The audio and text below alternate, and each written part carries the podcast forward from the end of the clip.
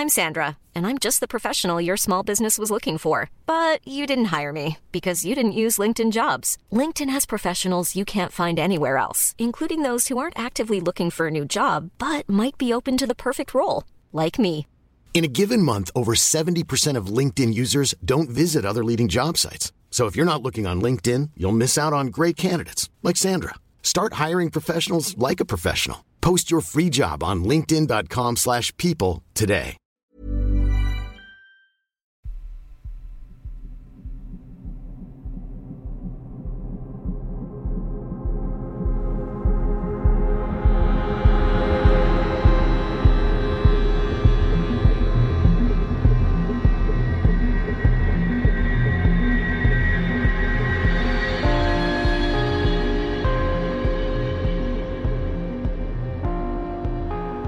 And welcome to 31 Days of Terror day number 6 and I have two spooky stories for you today and story number 1 comes from Allegra.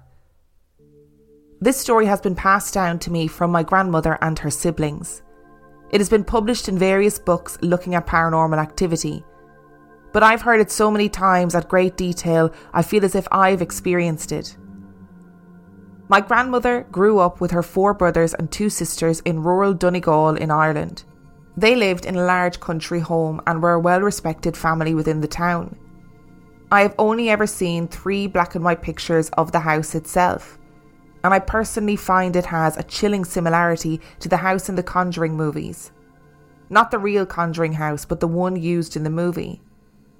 I've always felt a bit uneasy after noticing that, especially since that movie genuinely creeped me out. It was assumed that the house had been built in the mid 1800s and this story is set around the 1940s and 1950s. As far as we are aware, everyone knew very little about the house's history, as my great grandfather had a relatively turbulent family history. Still to this day, I have not been told how we came into possession of the house or what happened within my great grandfather's family, as the last time I asked, I was advised by my grandmother to leave history where it belongs, and that she knew as much as I did. Anyway, it was known amongst the family that there was always something off about the house, with your typical horror movie creaks and footsteps, to a few more sinister things such as hunting equipment going missing and turning up in places such as the baby's nursery.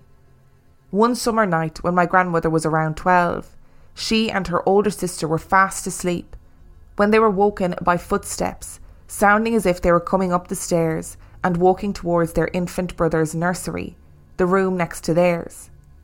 Alarmed, my granny woke her sister up, and without hesitation, they walked to the door and peered out the slight crack. They saw nothing, so opened the door further, telling themselves it must have just been a noise made by the old creaky house. As soon as they opened the door, an immense cold feeling came over them. No wind or breeze, just an icy sensation. It was July. Of course, they ran to their parents, upset and confused about what they had heard. My grandmother doesn't remember anything else about that night other than a look shared between her father and mother and drifting off to sleep and having what she stated as the worst nightmare of her life. She has no recollection of what occurred in the nightmare, just knowing that after it she was unable to sleep by herself for eight and a half months. This story takes place in the same house, two months later, and has been told to me by my grandmother's brother, who was around 15 or 16 at the time. It was early autumn, and he vividly remembers waking up one morning to hear footsteps slowly but heavily making their way upstairs. It was early in the morning, but he couldn't think of anyone that would even be wearing work boots. His father was a businessman, and it was far too early for any of his brothers to be awake. Closing his eyes, he tried to drift off back to sleep, but was woken up not to the sound of his name, but to a strange feeling. He has described it to me as a sense of pressure surrounding you that makes you feel cold but hot and nauseous at the same time, like no feeling I've ever experienced before or since that moment. Opening his eyes, thinking he was maybe getting some sort of fever or was unwell, he was met by a translucent figure. He wore a large hood over his head and eyes, revealing a long face and beard down to his waist. He wore almost a dress like cloth, tied at the waist with rope, stopping just past his hips. He had no legs. My great uncle has no way of describing what was beneath him other than surrealistic. The figure reached out a hand, as if inviting him to shake his hand. My great uncle sat up in his bed, staring at the sight before him. In seconds, the figure was gone. The strange feeling he had experienced earlier had also left. He remembers going to find his brother to tell him about the experience. After this, he waited for the rest of the family to wake up and share what had happened over breakfast. He managed to convince himself it was a dream, but couldn't shake off the feeling that it was maybe something more. His father was unsurprised about this event, and from what he can remember, he had very little to say about it. Fast forward to the 2000s. My great grandfather and mother had passed away, leaving the house to my great auntie. She was the only one still living in the area at the time, but she was unmarried with no kids, so decided to sell the house as it was of no use to her. It ended up being bought by a housing development company who wanted to knock it down and build an apartment block. On the final day of the sale, where paperwork was being finalised, the builder in charge of the project walked around the house, checking it out before it would be destroyed. I'm sure he had an actual reason for doing so, I just can't remember exactly what it was, although I assume it was something to do with the structural side of things. He walked from room to room upstairs alone, while my great auntie and the estate agent stood outside talking. He glanced around each room as he passed. However, something caught his eye in the room which was formerly the baby's nursery. To his utter shock, this side profile of a figure was visible, one with a large hood covering most of its face and a waist length beard. Without stopping for a moment, he ran down the stairs and straight out of the house, exclaiming to my great auntie and the estate agent, I am never setting foot in that fucking house again. He refused to even face the windows of the house while explaining what had happened, and to his word, he never did set foot on the grounds again. In 2013, I went to visit the site, now demolished, nothing left but old pennies and rubble. There was a sense of bittersweet, sad to not be able to see the place where my grandmother grew up, but unsure whether or not I would actually have gone in if it had still been there. I would love to say as I walked among the debris that I got a strange feeling or was hit by an icy blast of cold air, but I didn't. And if anything, I felt an immense sense of peace standing there trying to picture what once was a family home and a hive of activity. It has now been turned into a block of apartments, and let me tell you, not the nicest. I recently searched up the name out of interest to see what the place looked like, and within minutes found horrible things that have occurred, such as murders, assaults, and rapes. In fact, an investigation has actually been launched into the antisocial behaviour and criminal activity in that area, and particularly those apartments. Maybe the footsteps my grandmother heard were simply her imagination and her horrific nightmare coincidence. Maybe my great uncle was coming down with a fever and simply experienced a strange dream. I can't explain what happened to the builder. I never met him, just simply heard his story. I now found myself questioning whether maybe the current state of the apartments is coincidence and just down to the people who live there, or if there's something more to it. I'm a rational person a lawyer, someone who tries to have a reasonable answer for everything and not leave anything on a loose end. However, there will always be parts of this story I will never understand and will just have to leave unresolved. I hope this makes sense and I haven't dragged it out, although I feel as if I have. I just really wanted to share what I think is very strange, particularly considering how the area is now. I hope you enjoyed it and I wish I could give out the name of the house as it is now the name of the apartment block and you could see it for yourself what has gone on there. However, I won't, as my family have chosen not to in the past. So, for people who don't know, Donegal is a county that is in the very northwest tip of the island of Ireland, but it is still a part of the Republic of Ireland. And Donegal is a very, very beautiful place. It is absolutely stunning. Oh, and I'd love to know about the background of this house. Like I really, really would. Like, was it the site of an old, like an old monastery or something? But I'm sure if it was the site of an old monastery, that would just be common knowledge. You know what I mean? That would just be common local knowledge, because that that entity, the the man, like with sort of dress type thing, tied in rope and the long beard, sounds kind of like holy man or monkish to me.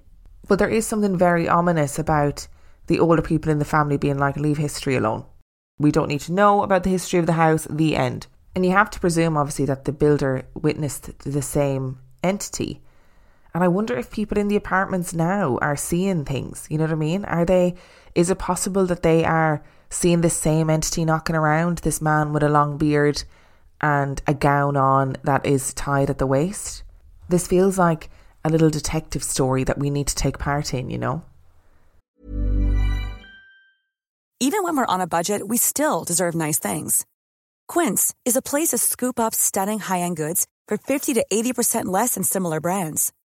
They have buttery soft cashmere sweaters starting at $50, luxurious Italian leather bags, and so much more. Plus, Quince only works with factories that use safe, ethical, and responsible manufacturing. Get the high-end goods you'll love without the high price tag with Quince. Go to quince.com/style for free shipping and 365-day returns.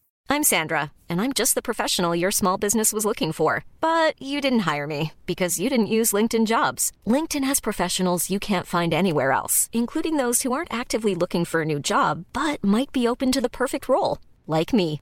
In a given month, over 70% of LinkedIn users don't visit other leading job sites. So if you're not looking on LinkedIn, you'll miss out on great candidates like Sandra. Start hiring professionals like a professional. Post your free job on linkedin.com/people today. And story number 2 comes from Leanne. A few years back now, an aerialist friend of mine put on an aerial burlesque homage to Jim Henson's Labyrinth. Yes, an aerial burlesque homage to Jim Henson's Labyrinth. It was everything you might imagine, down to bedazzled codpiece and a metric shitload of loose glitter. I asked my friend if there was anything I could do to support the show in addition to attending, and I was told that one of her performers had landed flat foot and unshod on a piece of broken glass. And this is how I ended up doing some pre show cleanup at the performance venue. The club where the show was being held was a local LGBTQ plus bar where I used to go clubbing in my 20s. There is something eerie about a bar with the lights on. It looked not so unlike I might have the night after going out, a bit dingy and short of a few sequins. After being handed what I can only describe as a play broom for a child, I started doing the sweeping and mopping with my back moaning. About halfway from the dressing room to the backstage area, a heavy glass door casually opened, paused as though someone was walking through it. They weren't, and then casually closed again. After I'd finished, I found the bartender and asked if anyone had mentioned that the place was haunted. Too promptly, he said, Oh, yeah. He then proceeded to tell me that they thought it was the original owner still showing up to check on things. He also said one of their employees had a face rush towards them from the end of the long hallway where I saw the door open and close by itself. Not a figure, just a face. That's enough to make a person wish they'd worn their brown pants to work that day. So there you have it. A little haunted gay club anecdote in honour of Pride Month. Okay, so we're slightly late for Pride Month, okay, but only by a couple of months, it's not too bad. And obviously, we always celebrate Pride Month around here, you know? big fans of the LGBTQIA plus community around here. And I agree, by the way, I think nightclubs during the day have that same almost like uncanny valley feeling. Like it always feels eerie and weird and it's too bright and it's too empty and it gives you the heebie jeebies. So I totally agree. Uh, kind of, I'm desperate to have seen this aerial burlesque labyrinth show. Also, I never know how to say the word homage homage. I think it's homage because it's French, right? So I think it's homage. But uh, yeah, d- desperate to have seen that that aerial burlesque show. That sounds right up my street, you know. Less desperate to see the face, you know, charging at me down the corridor. Thank you so much for listening to today's episode. Thank you to Allegra and Leanne for sending in your stories. If you'd like to send in your story, you can do so by emailing it to real life ghost stories podcast at gmail.com. You can also check out the website real life ghost stories podcast.com if you are desperate for extra content, you can sign up to Patreon, patreon.com forward slash real life ghost stories, where for $5 a month or $2 a month, you can get access to heaps of extra content, as well as every single main and mini episode completely ad free. And on that note, I shall see you tomorrow.